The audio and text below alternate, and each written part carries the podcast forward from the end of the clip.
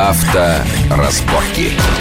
Приветствую всех еще раз, это Александр Злобин. Мы говорим сегодня об э, особенности летнего движения на наших автотрассах, о мотоциклах, о мотоциклистах и почему происходят конфликты и недопонимание между людьми на четырех и на двух э, колесах. Э, итак, мы остановились о том, что популярность мотоцикла в Москве, в области, вообще в России сильно растет. Э, тогда мой такой вопрос. Вот насколько, вот понятно, что темпы роста мотоциклетного парка у нас больше, чем темпы роста автомобильного парка, да? Автомобильный парк в основном просто заменяется, более старые машины на новые, на более мощные, на более там, крутые, более дорогие и так далее. Общее количество мотоциклов однозначно ведь растет. Да, безусловно, растет. Чем это вызвано, на ваш взгляд? Ну, наверное, мотоцикл становится все-таки немного более доступным, потому что уровень жизни так или иначе повышается. Угу. У людей, которые... из этого, Юрий, тогда из этого следует вывод, что мотоцикл – это все-таки игрушка.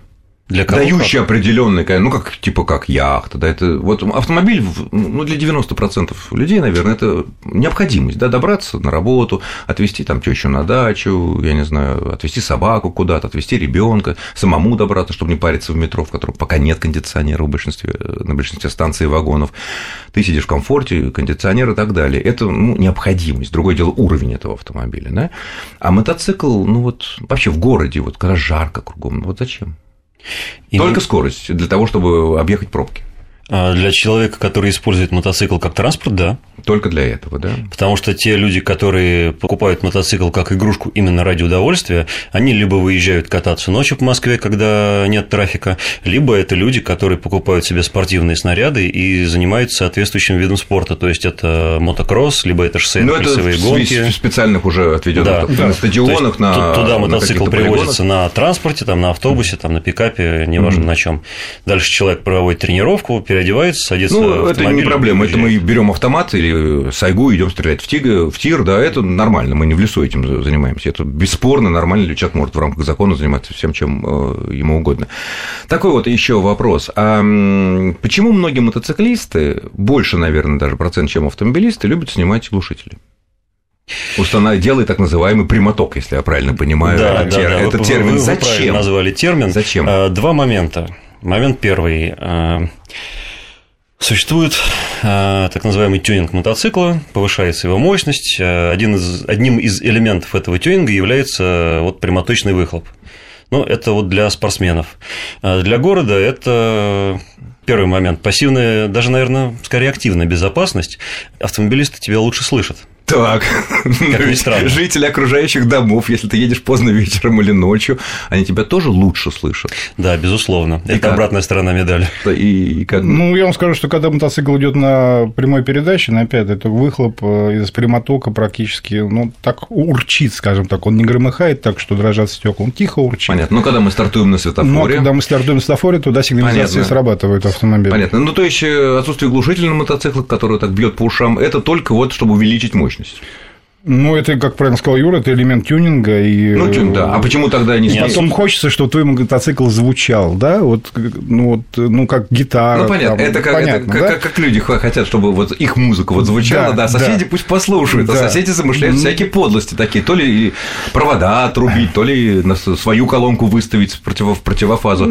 Ну, это же минутное, да, я бы сказал, секундное это неудобство. Опять да? же, психологически, но если ты хочешь, чтобы он у тебя побыстрее стартовал, чтобы он был мощнее, но купить немножко более мощный мотоцикл. Ну, не, есть предел, куда уже больше некуда. А, даже так есть? Ну, конечно. Понятно, хорошо. А вот по вот этим пределам, какие мотоциклы вот самые серьезные, когда вот мы едем и видим, тут рядом с нами остановился мотоцикл, который вот, ну, не знаю, не то чтобы опасаться, но внимательнее к нему отнестись, потому что он может сейчас так рвануть, что ты, ну, любой водитель рассчитывает маневр соседей, правильно? Их скорость, их возможность перестроения, их возможность резкого торможения, да? Любой, извиняюсь, перебиваю, любой мотоцикл по своей динамике несопоставим с подавляющим большинством автомобилей. Я не беру какие-то там редкие спортивные модели, там четырёхсотые более сильные. Ну, гоночные, да. Да, есть. Ну, есть ну, и... такие спортивные, да, да, так, да, да, да. Заряженные машины. Любой мотоцикл совершает маневр быстрее, чем среднестатистический автомобиль.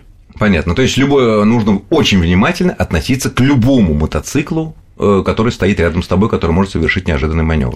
Исходя из того, что он просто быстрее и маневреннее. Но он... он посчитает, что он может вот это сделать, повернуть из второго ряда, например, налево, из второго слева. Никогда мотоциклист этого не сделает, если он не убедится, что он в полной безопасности. Это я вам даю голову на отсечение. Не знаю, не знаю. Неоднократно сталкивался, и сам сталкивался, и коллеги сталкивались с такой ситуацией, когда, допустим, поворачиваешь налево по стрелочке, все ждут, и, глядя на машины, чтобы не выехать там на встречную, на эти полоски на двойные, и прямо перед тобой мотоцикл, который почему почему-то именно по встречке так аккуратненько объезжает всю все... вот эту очередь, чтобы встать первым на светофор. Но тот-то, который едет, поворачивает налево, он из-за этой толпы не видит его. Ну, так, значит, мотоциклисты увидят. Поймите, мы не самоубийцы, да, мы все хотим жить у нас. А зачем тогда вы вот в спокойной обстановке, там десять машин всего стоит на трех полосах, вот, вот на встречную полосу какой-то серьезный хороший мотоцикл, вот, и только в последний момент уже водитель, когда mm-hmm. смотрит он направо, чтобы не задеть другие машины, которые поворачивают также вот этой дугой, и тут бац, появляется, он вроде бы немножко всего, на двадцать сантиметров, ну, чтобы объехать, да, ну, а зачем? Ну, чтобы быть первым. Ну, это странная психология, но ну, все ждут, а я, а, я, а, я, а, я, а я буду первым, я ну, буду... а если... Хорошо, но ведь проблема в том, что если, не дай бог, произойдет столкновение в данной ситуации, мотоциклист будет полностью, конечно, виноват. Он однозначно больше пострадает. Однозначно больше пострадает. Эти люди этого не понимают, что они не защищены ничем. Ну, элемент риска же должен быть. Адреналин-то как вырабатывается? Нет, ну подождите, погодите, ну хорошо. Вот вы говорите, вы собираетесь там на Воробьёвых горах, вы собираетесь где-то наверняка за городом, там где-то в Московской области там, или в каких-то других областях. Просторы, пустые шоссе между, ну, не знаю, дороги какие-то между небольшими городами, ну гоняй там кого-то. Вообще, все, мне кажется, вся эта мотоциклетная, серьезный мотоциклетный, серьезный мотоцикл, это не старые наши ЧЗ, Явы там, да, вот эти, которые были в деревнях, да, вот эта серьезная мотоциклетная культура пришла к нам в значительной степени из Америки, ведь это так? Смотря что вы имеете в виду. Ну, вот все вот эти фильмы, все вот эти вот картины, да, вот, вот Невада, Аризона, Небраска, бескрайние просторы, замечательный хайвей, и вот один, два, пять, десять мотоциклистов, там девушки-блондинки, значит, у них волос развивается, это еще с периода хиппи шестидесятых годов как-то было популярно. Когда у нас стали появились деньги, да, ну, почему бы и не попробовать? Но это же так вот в тех местах, где нет толпы машин. По Нью-Йорку мало кто ездит на мотоцикле. По Парижу потом немножко больше, но это даже не те мотоциклы, а скорее скутеры. Не думаю, что за... ну, с Запада, да, с Запада пришло понятие байкерства, да? А я вам скажу, что я с семьдесят восьмого года езжу на мотоцикле, да вообще понятия этого не было. А, что, а чем отличается понятие байкерства от просто? Ой, вот... Это очень долгая тема. Ну, если в двух словах, вот что такое байкерство? Ну, есть байкеры, есть мотоциклисты, вот и все. А в чем разница? Вот очень интересно. Да. Может быть, тогда э, водителям четырёхколёсным надо как бы относительно внимательно относиться к поведению байкеров на, к, рядом с тобой или просто мотоциклистов? Объясните, в чем разница? Вот вы, как, внешне, как... психологически, вы в чем? Вы же который раз говорите о внимательности к какому-то определенному типу. Надо просто внимательно относиться ко всем, кто находится на дороге, да, а к мотоциклисту надо относиться, может быть, внимательно чуть вдвойне, потому что надо понимать, что он, как вы правильно заметили, менее защищен. И... и при этом он позволяет, будучи менее защищен и понимает, он иногда вот лезет в те дырочки, на которые вот, ну, но он пролезет на в грани, эту, на он грани. пролезет в эту дырочку, я смею вас уверить, просто мотоциклист... Автомобиль... А если он машину поцарапает, Ав... не поцарапает, свернёт зеркало? Не свернет он зеркало, если для него не представляется никакой опасности. Это я смею уверить. Просто автомобилисту не надо ничего делать. Если он стоит ровно и видит, что едет мотоцикл, не надо дергаться. Его аккуратно объедут, не задев, не помяв, ничего. Но в отличие от машин, к которым мы все привыкли, мотоциклисты появляются неожиданно. Скорость высокая. Очень, очень часто устанавливают мощную фару. Понятно, чтобы лучше видеть. Но эта фара реально слепит, появляется неизвестно откуда. И как вот тут ну, люди начинают чертыхаться. А некоторые психологически нестойкие типы за, четырёх, за рулём четырёхколёсных машин просто... А чё это он тут? Я ему сейчас не дам поехать. Я сдвинусь ну, налево, вот... сдвинусь направо. В рамках правил как бы он действует. Он находится в своей полосе. Ну, значит, начнем с того, что почему мощные фары, да? Вот Юр говорил, чтобы тебя лучше видели. Почему? На большой скорости навряд ли кто-то влетает в пробку, все с головой, прекрасно понимаешь, что в любой момент может что-то произойти. Нет, ну едем шестьдесят-семьдесят в Москве в потоке, и вот, ну, сто километров не, не, ну, необычная ш... скорость в Москве для мотоцикла, не необычная. шестьдесят-семьдесят, когда идет поток, и если есть, это называется игра в шашки, да, в которой... Шашки, вот, в которой, в которой играют, между прочим, и многие автомобилисты, согласитесь. Но меньше, автомобилистов процентов десять таких, а мотоциклистов процентов, наверное, тридцать. Тут зависит Вы, наверное, с этим от не будете плотности спорить. трафика. Плот, понятно, вот играют шашки, шашки. Шашки же опасны. Опасная игра. Или мотоциклист уверен, что он у него маневренный, у него сам машина. Ну, мотоцикл раза в два-три маневреннее, а то и в десять раз маневреннее, чем машина, это понятно. Ну и в случае какой-либо проблемы ущерб для мотоциклиста будет гораздо более серьезным. Ну... Но человек, покупающий себе мотоцикл, он, безусловно, отдает себе в этом отчет. что он, начиная ездить на мотоцикле, он рискует больше, чем автомобилист. А как в плане безопасности? Вот сейчас практически все и мотоциклисты простые, скажем так, по версии Кирилла, да, и байкеры, все меры безопасности принимают, и обязательно шлемы, обязательно там наколенники, обязательно налокотники, вот все, что возможно. Или потому что раньше практически вот в восьмидесятые, в девяностые годы все ездили просто так. Ну, ну, тогда и не было ничего. Тогда не было ничего.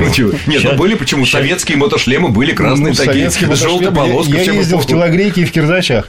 Ну да. Вот, и, в общем, прекрасно себя чувствовал. Но сейчас, сейчас, сейчас это можно все купить, причем. Да купить-то можно все. Разно... Вопрос, люди начинают ценить свою жизнь. Конечно. В большей степени. Как я уже говорил в самом начале, подавляющее большинство мотоциклистов – это люди уже состоявшиеся. У них уже есть что терять, и они, как говорил Кирилл, они не самоубийцы. По возрасту. А да, тут даже дело не в возрасте. Психологической тут зрелости. Дело, да. Так. И самоубийц среди нас очень мало. Угу.